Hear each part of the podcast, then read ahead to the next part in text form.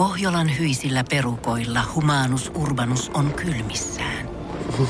Tikkitakki lämmittäisi. Onneksi taskusta löytyy Samsung Galaxy S24 tekoälypuhelin.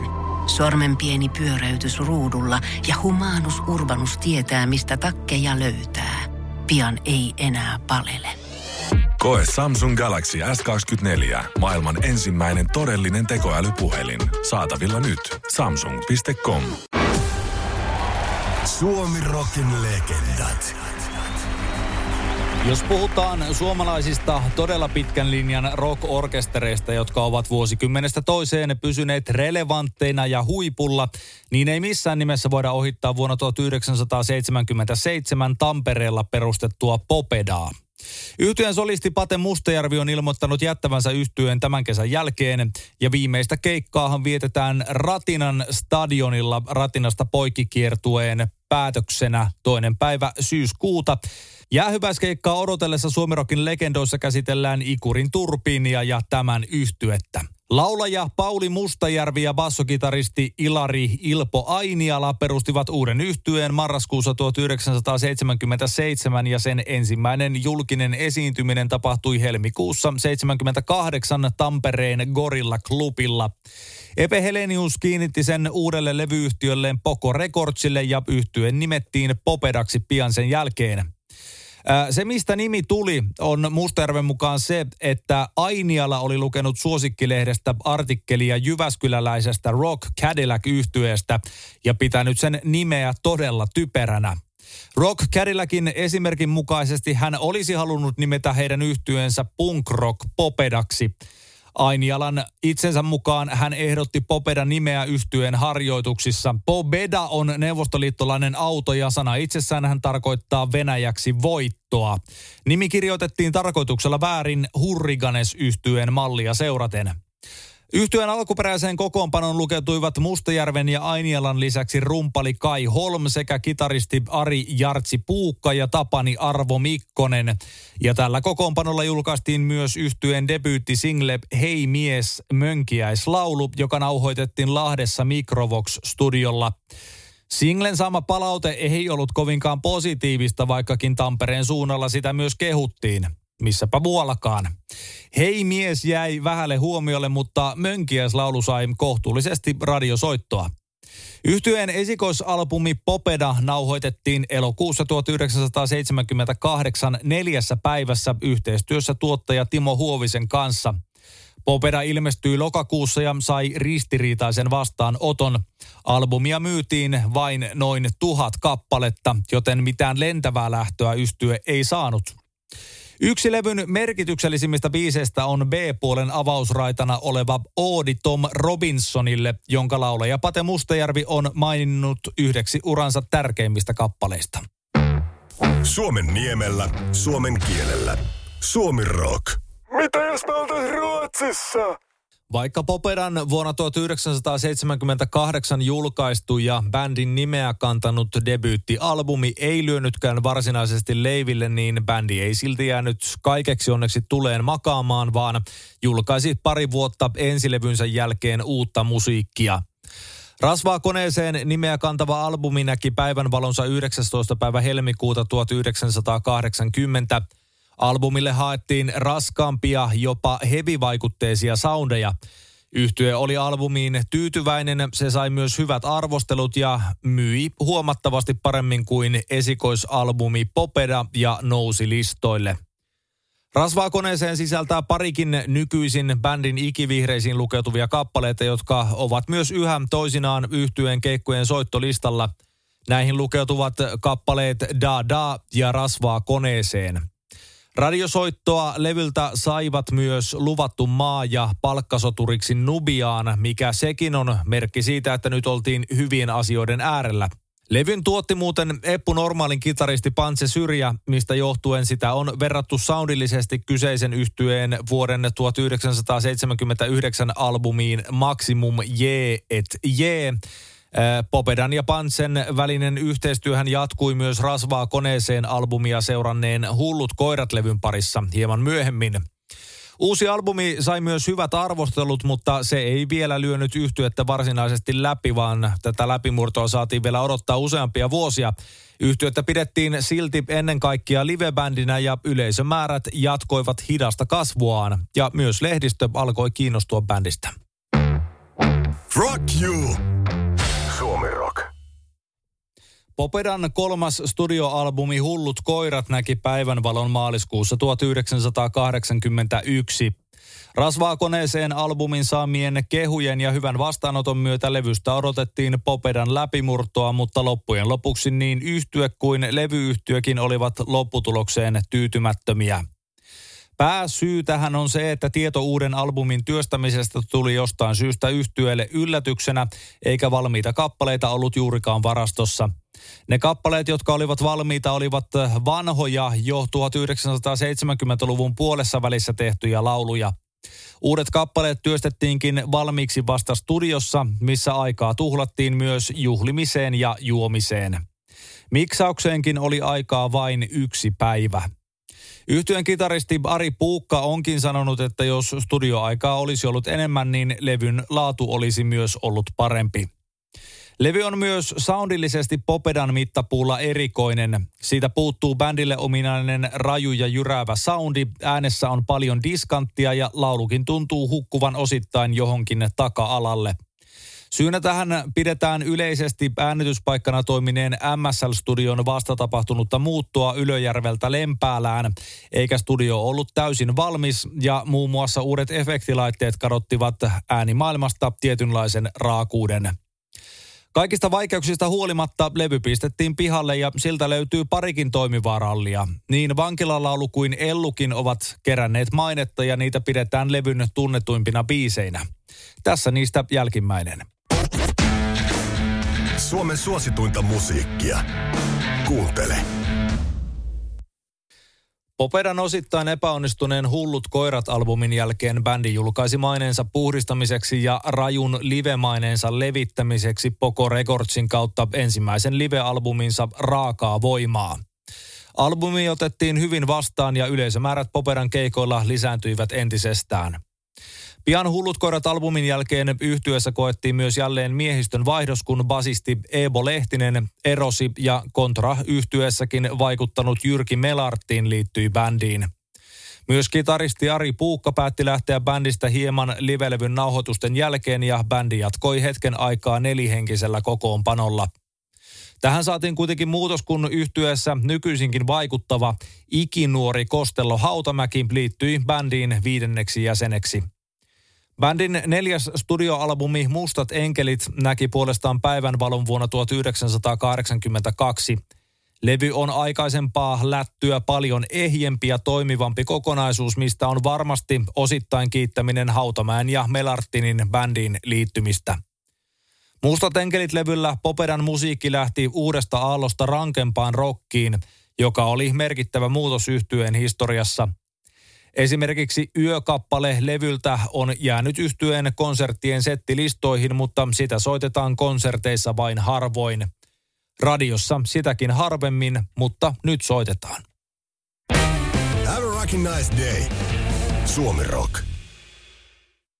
Popedan Mustat enkelit on siinä mielessä yhtyeen historiassa merkittävä albumi, että se oli ensimmäinen, jolla nuori Kostello Hautamäki oli mukana bändin riveissä – Uudella kokoonpanolla Popeda äänitti tuon neljännen studioalbuminsa, mutta yhtyellä oli yhä vaikeuksia kappaleiden tekemisessä, minkä vuoksi albumista tuli musiikillisesti hajanainen. Mustat enkelit julkaistiin elokuussa 1982 Popedan historian suurimman mainoskampanjan siivittämänä, mutta albumi ei tuonut yhtyeelle vieläkään lopullista läpimurtoa. Hautamäki ei lopulta vielä tuossa vaiheessa viihtynyt Popedassa pitkään, sillä mustien enkelien ilmestymisen jälkeen hän liittyi Sleepy Sleepersiin. Harharetkeä ei kuitenkaan kestänyt kauaa, vaan kitara virtuosi palasi pian takaisin Popedaan. Hautamäen lyhyen poissaolon aikana Popedaan tuli mukaan myös kosketin soittaja Eero Safka Pekkonen, joka oli vierailut parissa Mustat enkelit albumin kappaleessa – Hautamäen liittyminen bändiin oli merkittävä asia, sillä sillä oli suora vaikutus yhtyeen musiikilliseen tyyliin. Kostello toi mukanaan paitsi musiikillista osaamista, niin myös säveltäjän lahjansa ja myös Mustat enkelit-albumille otettiin välittömästi mukaan useita hänen tekemiään kappaleita. Yksi niistä on levyn tunnetuimpiin ralleihin lukeutuva kappale Kuulat sekaisin, josta kyllä kuulee, että niin Hautamäki kuin muutkin popedalaiset olivat kuunnelleet laajalti ulkomaalaista rockmusiikkia, kuten erästä englantilaista Motorhead-nimistä Pohjolan kylmillä perukoilla päivä taittuu yöksi. Humanus Urbanus käyskentelee marketissa etsien ravintoa. Hän kaivaa esiin Samsung Galaxy S24 tekoälypuhelimen, ottaa juureksesta kuvan, pyöräyttää sormellaan ympyrän kuvaan ja saa näytölleen kasapäin reseptejä. Hän on moderni keräilijä. Koe Samsung Galaxy S24. Maailman ensimmäinen todellinen tekoälypuhelin. Saatavilla nyt. Samsung.com. On yksi pieni juttu, joka keikkuu Ikean myyntitilastojen kärjessä vuodesta toiseen. Se on Ikeaa parhaimmillaan, sillä se antaa jokaiselle tilaisuuden nauttia hyvästä designista edullisesti. Pyörykkähän se. Tervetuloa viettämään pyörykkäperjantaita Ikeaan. Silloin saat kaikki pyörykkäannokset puoleen hintaan. Ikea. Kaikki. Pyörykkäperjantai. Työttä. Suomen suosituinta musiikkia. Piste. Vuoteen 1983 tultaessa Popeda oli laittanut bändi toiminnassaan uuden vaihteen silmään ja suuntasi kesäkuussa studioon äänittämään viidettä studioalbumiaan. Kaasua albumi julkaistiin viimein 15. elokuuta ja siitä muodostui vihdoinkin Popedan läpimurtolevy. Albumi on Popedan viimeinen, jolla soittaa sen alkuperäinen rumpali Kai Holm ja ensimmäinen, jolla on mukana kosketin soittaja Eero Safka Pekkonen. Muut jäsenet albumilla ovat Pate Mustajärvi, Arvo Mikkonen, Jyrki Melartin ja Kostello Hautamäki.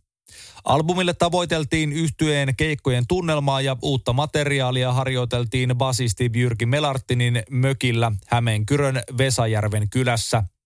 Siinäkin mielessä tuntuu, että Popeda oli vihdoin tosissaan, sillä siinä missä edellisten albumien kanssa podettiin jopa pientä kappaleen vaikeutta, niin tällä kertaa valmiita omia biisejä studioon suunnatessa oli kuusi.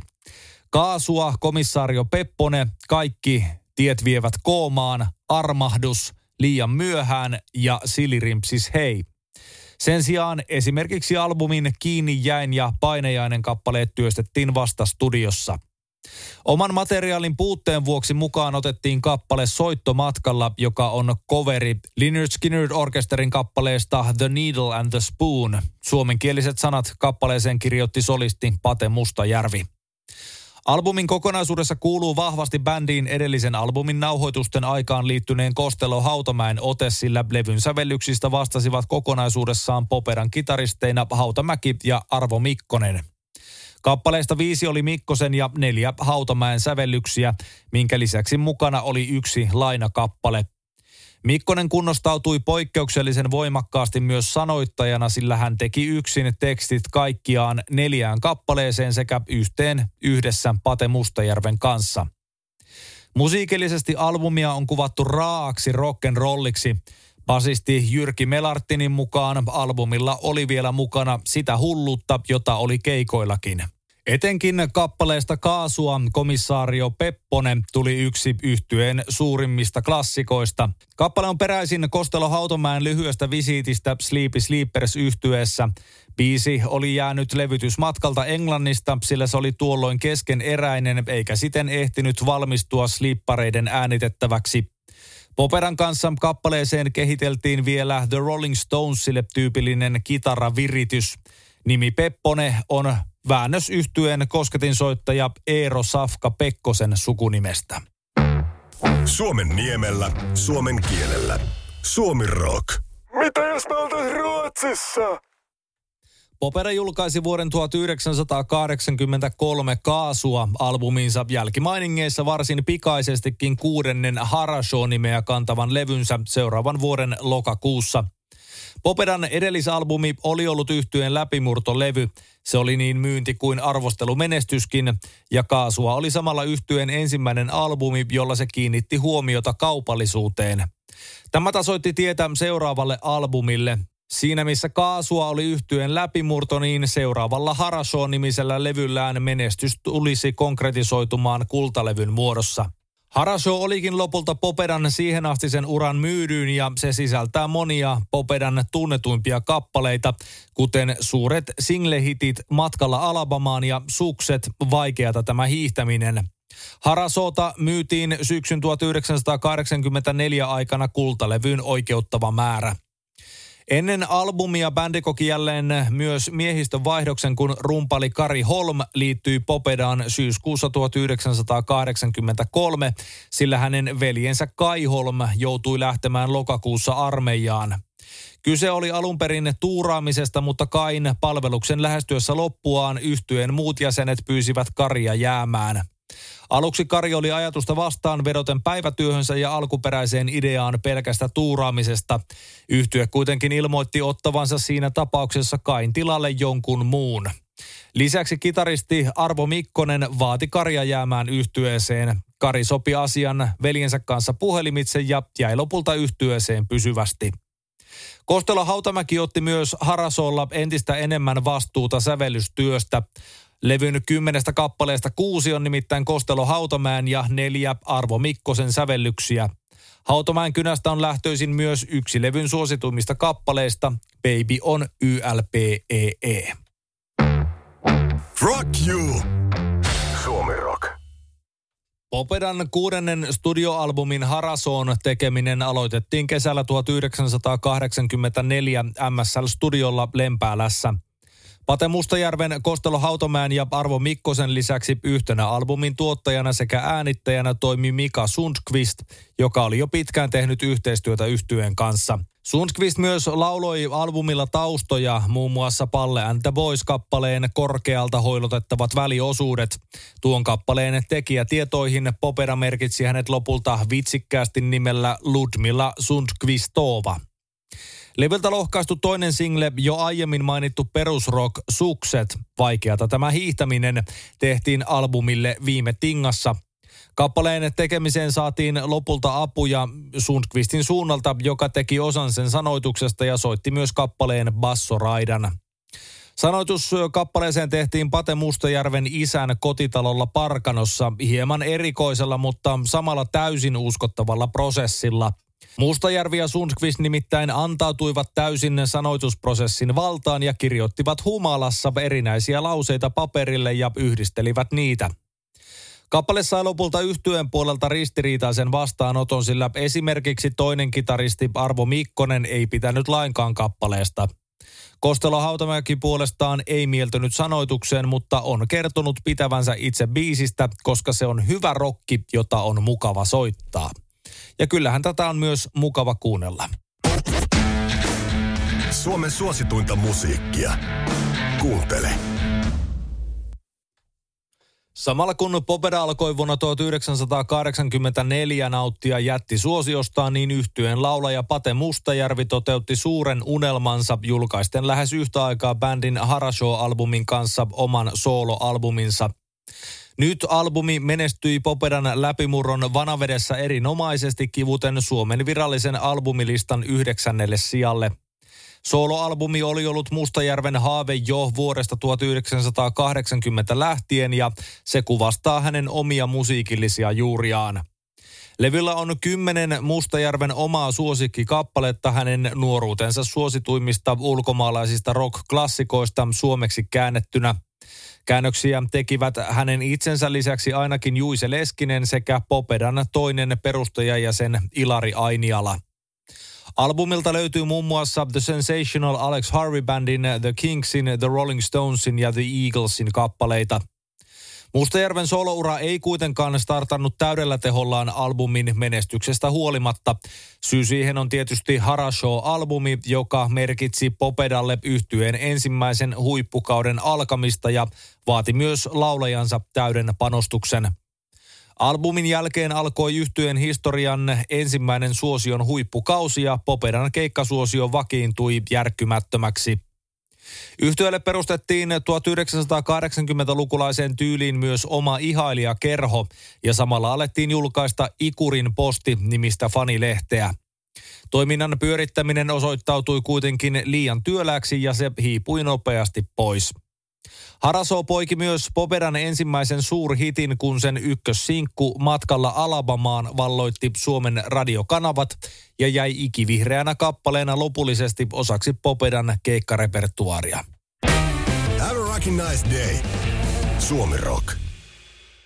Popera julkaisi suosionsa huipulla ollessaan levyjä tiheään tahtiin, kuten kuuluukin. Vuoden 1984 Harason jälkeen vuorossa oli heti seuraavana vuonna bändin tähän päivään tultaessa suurimman hitin sisältänyt albumi Pohjan tähden alla. Pohjan tähden alla menestyi hyvin ja nousi korkeimmillaan Suomen virallisen albumilistan sijalle kaksi, ja siitä myönnettiin yhtyeen järjestyksessään toinen kultalevy.